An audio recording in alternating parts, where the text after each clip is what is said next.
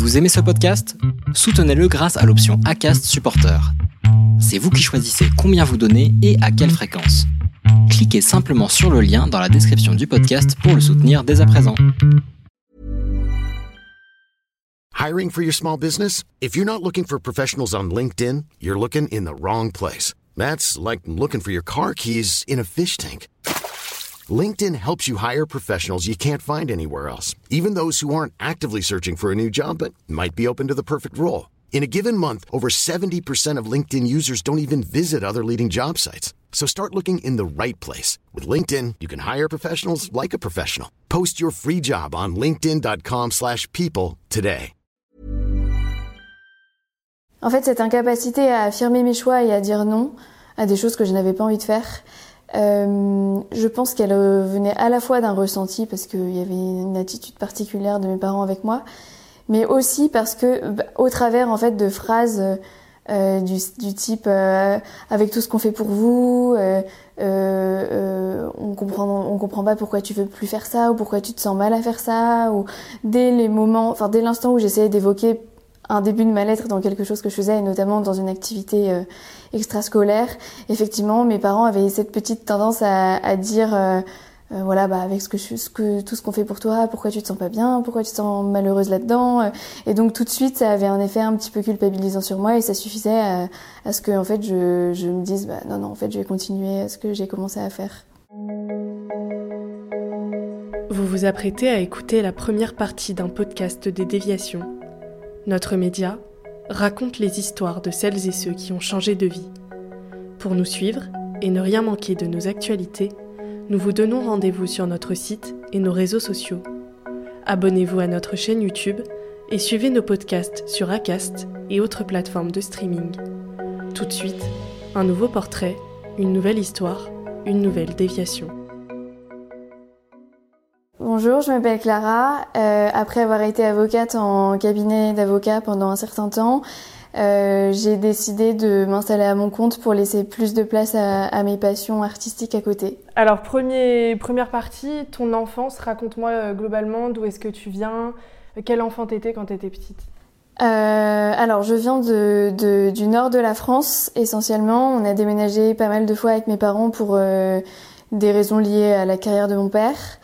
Euh, J'étais euh, une enfance, enfin une enfant très sérieuse euh, dès le début, avec euh, l'envie de faire plaisir à mes parents, d'avoir, enfin voilà, de pas les décevoir. Et je, je sentais qu'ils attendaient de moi un certain sérieux dans les, dans les, enfin, à l'école. Que faisaient tes parents? C'était quoi leur métier? Pourquoi ton père déménageait? Mon père est, travaille dans une banque, dans la même banque depuis son embauche. Et en fait, quand il a été embauché, il s'est engagé à être mobile. Enfin, ça faisait partie de son contrat. Et donc du coup, le deal, c'était qu'on devait déménager tous les 3-4 ans à peu près pour qu'il prenne des nouveaux postes à chaque fois et qu'il puisse évoluer en interne. Et euh, du coup, nous, on le suivait. Et ma mère, elle a suivi aussi dans le sens où elle a dû euh, à chaque fois démissionner et repostuler et retrouver des nouveaux jobs assez différents d'ailleurs à chaque fois. Euh, donc elle a une carrière un peu plus sinueuse que celle de mon père. Donc à côté de ça, tu as une sœur. Est-ce que tu peux me le dire et m'expliquer un petit peu la relation que tu avais avec elle et elle, la différence entre ta relation que tu avais toi avec tes parents et elle, celle qu'elle avait? J'ai toujours eu une très bonne relation avec ma sœur. On, est toujours, on a toujours été hyper proches. Euh, mais on, est, on a toujours été assez différentes en termes de caractère. Euh, elle, elle est plus euh, brute dans tous les sens du terme, euh, dans le sens où elle a un caractère plus fort, plus, enfin pas plus fort, mais plus plus marqué, euh, qu'elle affirme beaucoup plus. Et, elle et j'ai toujours eu le sentiment qu'elle arrivait beaucoup plus à affirmer ses envies, euh, ses passions, ses convictions. Euh, là où moi j'étais toujours un peu plus effacée, dans, toujours dans l'optique de faire plaisir, euh, ne pas décevoir. mais ça nous a jamais empêché de nous entendre, d'être très proches et encore aujourd'hui on, les, on est très proches. Donc comme tu disais, toi tu avais un caractère plus fermé et tes parents étaient plus stricts avec toi. Est-ce que tu peux m'expliquer un petit peu en quoi ça t'impactait Qu'est-ce que ça a changé sur ton comportement? Je pense que du coup j'avais moins de facilité à affirmer mes choix euh, dans la mesure où je ressentais euh, une sorte d'attente permanente de, euh, docilité, de sérieux euh, et je pense que voyant justement une différence de traitement avec ma sœur, mais même je pense qu'elle n'était pas consciente de leur part, j'arrivais ouais, je, je, c'était un peu comme un état de fait et j'avais pas forcément euh, dans l'idée que c'était possible de changer et de faire autrement en fait. Et je pense que aussi mon caractère qui euh, m'a toujours poussé en fait à, être un peu docile, sérieuse, à suivre ce qu'on attendait de moi ou en tout cas ce que je pensais qu'on attendait de moi, bah en fait ça fait que je me suis pas euh, plus affirmée que ça en fait. Est-ce que tu peux me formuler peut-être un peu plus clairement que concrètement tu n'arrivais pas du tout à leur dire non et que tu leur disais toujours oui? À, à, chaque étape de mon avancée dans la scolarité et ensuite dans mes études, effectivement, je me suis jamais sentie euh, de leur dire non. Et même dans le choix de, de la poursuite ou non de mes loisirs, je n'arrivais pas à, à, leur dire que je ne voulais plus euh, continuer ou je voilà. De manière générale, effectivement, il était compliqué pour moi de dire non ou d'affirmer mes envies. Euh, C'est-à-dire que tes parents te demandaient de faire beaucoup de choses, tu suivais un modèle, mais en contrepartie, ils te montraient pas vraiment de reconnaissance.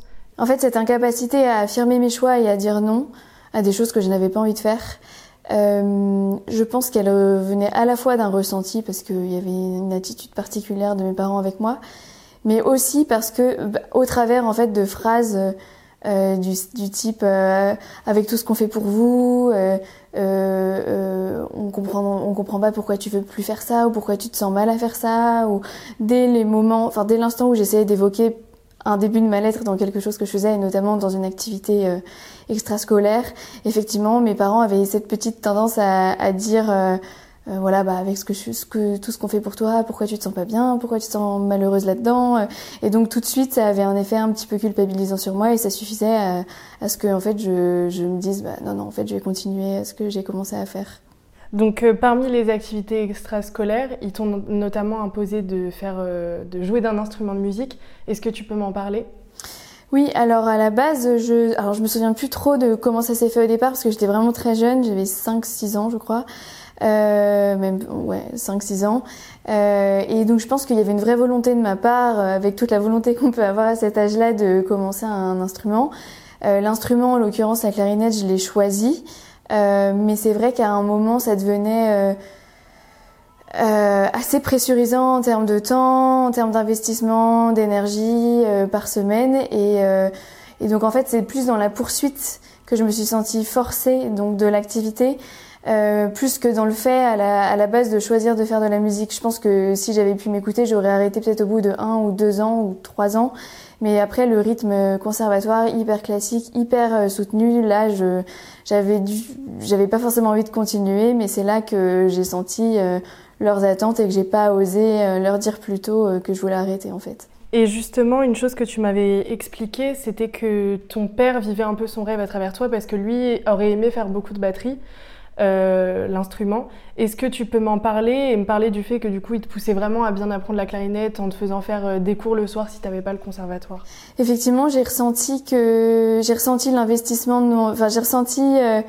alors je l'ai pas tout de suite analysé comme ça mais j'ai ressenti l'investissement euh, de mon père à travers ma pratique de la clarinette parce qu'il m'a accompagné les premières années à tous mes cours d'instruments euh, il m'a fait répéter tous les soirs euh, bah, mes morceaux. Euh, et effectivement, euh, au moment du choix de l'instrument, j'ai senti une petite envie de sa part que je choisisse la batterie puisqu'on avait la possibilité d'aller tester tous les instruments. Et au moment de la batterie, j'ai senti une petite une petite pression. Bon, j'ai pas choisi j'ai pas choisi ça, mais du coup, effectivement, je pense que mon père a vécu un petit peu son son envie, son rêve de faire de la musique à travers moi, dans le sens où il s'est surinvesti effectivement euh, dans les répétitions, dans, la dans sa présence à, mes cours. Euh. J'étais trois soirs par semaine au trois soirs par semaine au conservatoire et tous les autres soirs où j'y étais pas, je répétais une heure, une heure et demie euh, tous les soirs et même aussi les week-ends. C'était assez prenant. Alors que toi, ta passion à l'origine, c'est plutôt le théâtre, le cinéma, etc. Est-ce que tu peux me parler de ça? Déjà, d'où est-ce que ça devient? Pourquoi? Enfin, où est-ce que tu as commencé à apprécier le théâtre? Enfin, ça devient tout. Le théâtre, euh, euh, je sais pas si je suis capable de dire exactement d'où vient cette passion et pourquoi euh, pourquoi c'est quelque chose qui m'a qui a toujours vibré, mais c'est quelque chose que j'ai identifié assez tôt, euh, notamment en regardant des films ou en regardant des making of. Notamment, je sais que quand j'étais petite, j'adorais regarder ça euh, et, et je, je, je, je sentais que ouais ça vibrait particulièrement. Euh, en moi. Et ensuite, euh, j'ai eu l'opportunité d'en faire un petit peu à l'école, mais via les via l'école en fait, pas du tout en tant qu'activité extrascolaire. Et là, j'ai senti que ça me plaisait vraiment. Euh, et ensuite, plus tard, après, j'ai pu en faire. Euh, mais je pense que l'idée de pouvoir euh, incarner euh, un, le rôle de quelqu'un d'autre, pouvoir endosser, avoir une autre vie, pouvoir exprimer des choses que je pouvais pas exprimer en temps normal, je pense que tout ça, ça me séduisait assez déjà quand j'étais quand j'étais plus jeune. Et pour autant, c'est une passion où au départ, t'as pas vraiment osé en parler à tes parents. Est-ce que tu peux m'expliquer pourquoi? Je pense qu'à la base, je me suis même pas posé la question de savoir si je pouvais parler de, du théâtre à mes parents. Euh, tout simplement parce que en fait j'avais bien conscience que je n'avais pas le temps et que moi-même j'avais je pense pas du tout envie de me rajouter des choses que l'option mettre de côté euh, la musique pour faire du théâtre en fait elle m'est même pas venue en tête tellement je sentais que c'était hyper important pour eux que je continue le conservatoire. Et donc après je me suis dit mais en fait euh, enfin je pense que je me suis dit je me souviens plus très bien comment je réfléchissais à l'époque mais euh, je pense que je me suis dit je ne sais même pas où caler cette euh, cette activité. Donc en fait ça restait un peu un rêve enfoui quelque part euh, donc au, moment de la terminale, tu leur as présenté une orientation en lien avec le théâtre. Est-ce que tu peux m'expliquer et m'expliquer euh, leur réaction, ce qu'ils t'ont dit? Lors du, ouais, lors du choix donc des études post-bac, euh, moi j'avais préparé un petit peu mon coup. J'avais effectivement sélectionné des écoles, euh, des, des, parcours d'études dans le cinéma et ou théâtre. Euh, et donc j'ai proposé euh, tout un tas de brochures et de plaquettes à, à mes parents. Et en fait, euh, j'ai rapidement compris, euh, ils l'ont dit assez clairement d'ailleurs, que en fait c'était pas une option et que ils m'ont dit si tu veux vraiment laisser de la place au théâtre et au cinéma, ben tu pourras euh, éventuellement l'envisager en étant en fait une activité extra-scolaire. Euh, mais à aucun moment, en fait, ils m'ont dit il faut que tu fasses quelque chose de, de, sérieux, qui tienne la route, qui te donne des débouchés. Cette notion de débouchés était hyper importante pour eux, et je pense qu'ils ont assimilé théâtre, cinéma à un gros manque de débouchés. Et donc en fait, c'est là que j'ai compris que que je pourrais pas en faire, euh, en tout cas pas euh, tout de suite, je pourrais pas en faire mes études. Et donc finalement, qu'est-ce que, vers quelle voie ils t'ont dirigé tes parents? Ça s'est fait d'un au cours d'une discussion, moi je leur ai fait état de mon envie de mettre à profit mon ah, mon amour, je sais pas, c'est un peu fort, mais euh, mon envie de faire, de pratiquer des langues euh, étrangères, parce que c'est vraiment quelque chose que j'aimais bien faire. Et donc, euh, dans un premier temps, j'ai abordé l'idée de faire des études de traduction, d'interprétation, voilà, très centrées sur les langues. Et en fait, mon père m'a dit, mais il vaut mieux que ça reste un outil, et donc peut-être utiliser ta passion des langues dans une autre discipline, ou en tout cas au, en soutien à une autre discipline.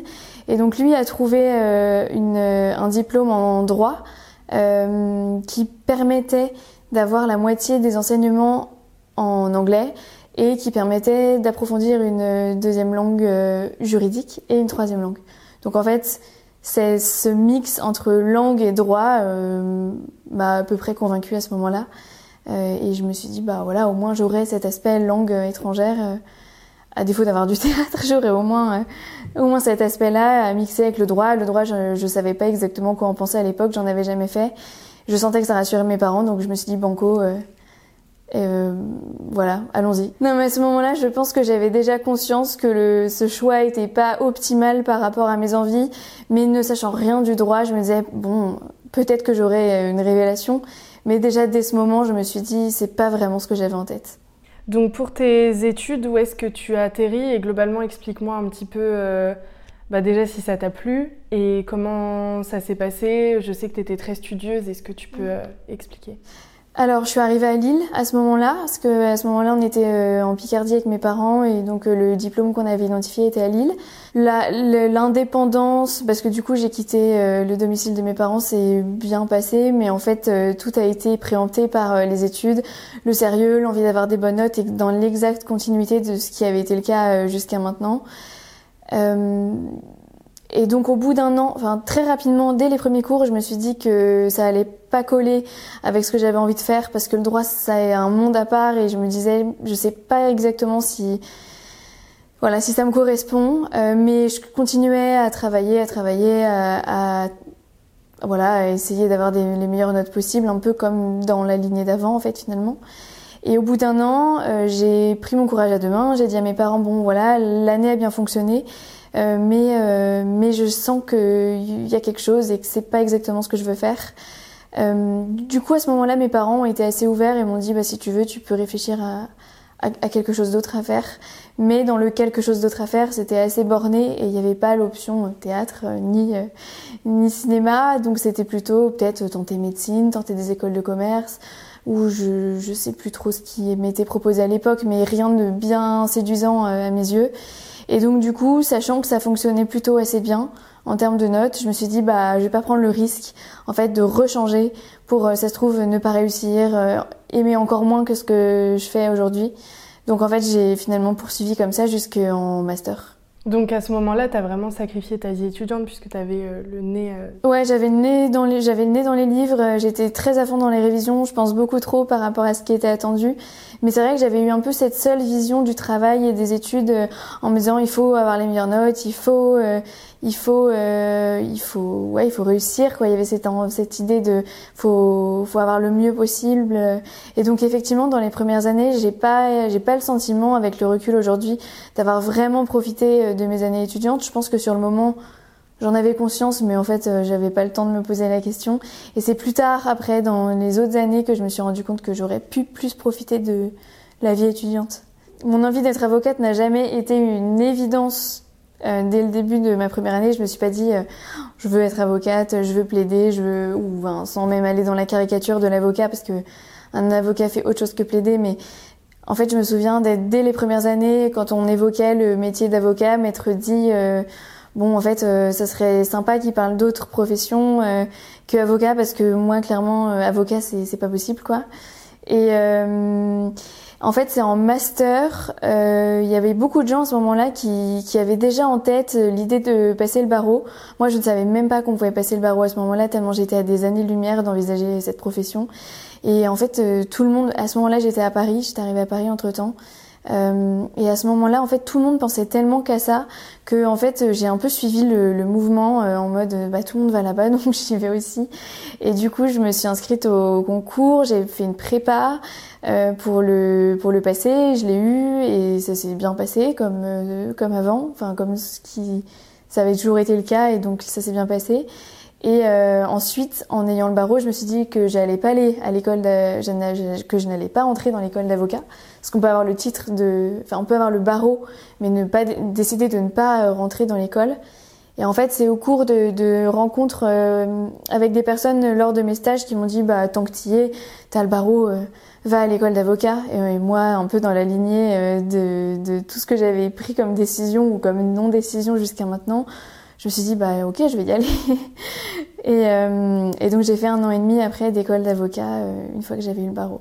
En fait, euh, l'idée d'être avocat à ce moment-là, c'est vrai, se concrétisait de plus en plus, mais euh, j'étais pas forcément euh, stressée à cette idée parce que il était très clair dans ma tête que je ne deviendrais pas avocate en fait. Euh, je me suis dit au pire, euh, je, valide euh, en fait l'examen de sortie et donc ce qu'on appelle le CAPA.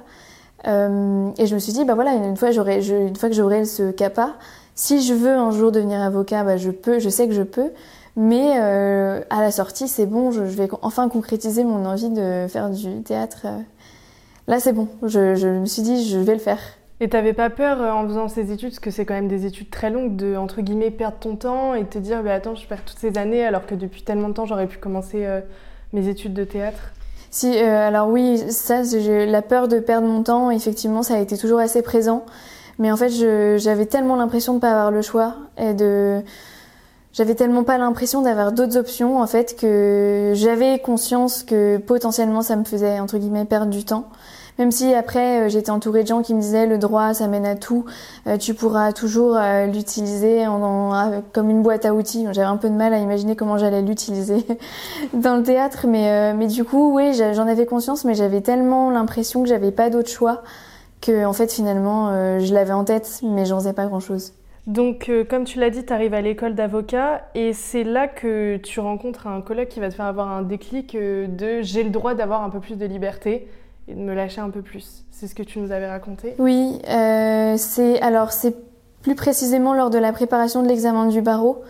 Euh, j'étais en coloc à ce moment-là euh, avec un pote qui avait une manière de travailler beaucoup plus efficace, pragmatique, je sais pas trop comment le qualifier, mais qui en tout cas m'a montré qu'effectivement on pouvait très bien euh, préparer un concours et très bien travailler et avoir de très bons résultats tout en ayant une vie beaucoup plus équilibrée. Et à son contact, effectivement, j'ai beaucoup appris là-dessus. Et, euh, et du coup, ouais, j'ai mis une dose beaucoup plus équilibrée. Euh, en tout cas, j'ai eu une vie beaucoup plus équilibrée à ce moment-là entre euh, sortie, euh, vie étudiante et travail. Et d'ailleurs, euh, je pense que je pense aujourd'hui que si j'avais poursuivi dans dans mon rythme effréné que j'avais avant, je, je suis même pas sûre que j'aurais eu le barreau en fait. Je pense que c'est cet équilibre qui que j'ai commencé à mettre dans ma vie qui m'a permis justement de, de réussir sur la durée, parce que c'est un examen qui qui dure sur plusieurs mois quand même. Et, euh, et je pense que du coup, c'est cet équilibre qui m'a permis de durer et de, et de, de l'avoir, en fait, tout simplement, cet examen. Et est-ce que c'est grâce à cet équilibre que tu as trouvé où tu t'es as tenté et tu as commencé parce que c'est quand tu étais dans l'école d'avocat que tu as commencé à prendre des cours de théâtre, à rentrer dans une asso. Est-ce que c'est cet équilibre-là qui t'a permis ça? Et explique-moi, bah, bien sûr, ce que je viens de dire, c'est-à-dire que tu as commencé à laisser un peu plus de théâtre dans ta vie. Effectivement, à partir de l'année où j'ai préparé le, le, barreau et que je me suis rendu compte que en ayant plus d'équilibre, et eh ben en fait, on pouvait réussir tout autant et peut-être même mieux. Euh, j'ai gardé cette même philosophie une fois que j'étais dans, dans à l'école d'avocat. Et c'est à ce moment-là que j'ai pris connaissance d'une association euh, d'élèves avocats qui organisait des pièces de théâtre, euh, qui montait des projets de A à Z impliquant des recherches de salles, de sponsors, d'associations à qui reverser les fonds et de, de, mise en scène. Enfin voilà, c'était très complet. Et en fait, quand j'ai eu connaissance de cet assaut et justement avec cette envie de plus d'équilibre dans ma vie et de profiter pleinement cette fois-ci de, de mes études, en tout cas de mes dernières années d'études et de liberté avant de voilà de, de, de commencer un job. Euh, et ben en fait tout ça m'a donné envie justement d'entrer dans cette association et de enfin commencer à aller sur les planches. Et alors qu'est-ce que tu as ressenti quand tu as pu euh, faire du théâtre pour la première fois? Euh, bah, C'est à ce moment-là que je me suis dit bon c'est pas juste une lubie finalement parce que j'avais peur aussi je pense quelque part euh, n'ayant fait que des petits cours euh, en primaire, je me disais ça se trouve en fait tu idéalises le théâtre et peut-être que ça va pas te plaire. Et en fait euh, à ce moment-là non, j'ai vraiment eu l'impression d'être pile à l'endroit où je voulais être. Euh, et j'ai eu le sentiment que ça révélait beaucoup de choses euh, justement chez moi. Et j'ai eu le sentiment aussi, pour avoir eu le retour de beaucoup de proches qui sont venus voir les pièces en question, j'ai l'impression que c'était aussi visible de l'extérieur. Dès l'instant où je suis rentrée dans l'association, j'ai senti que j'étais en tout cas au bon endroit vis-à-vis du théâtre. La première année, j'ai fait simplement partie d'un projet théâtral en tant que comédienne.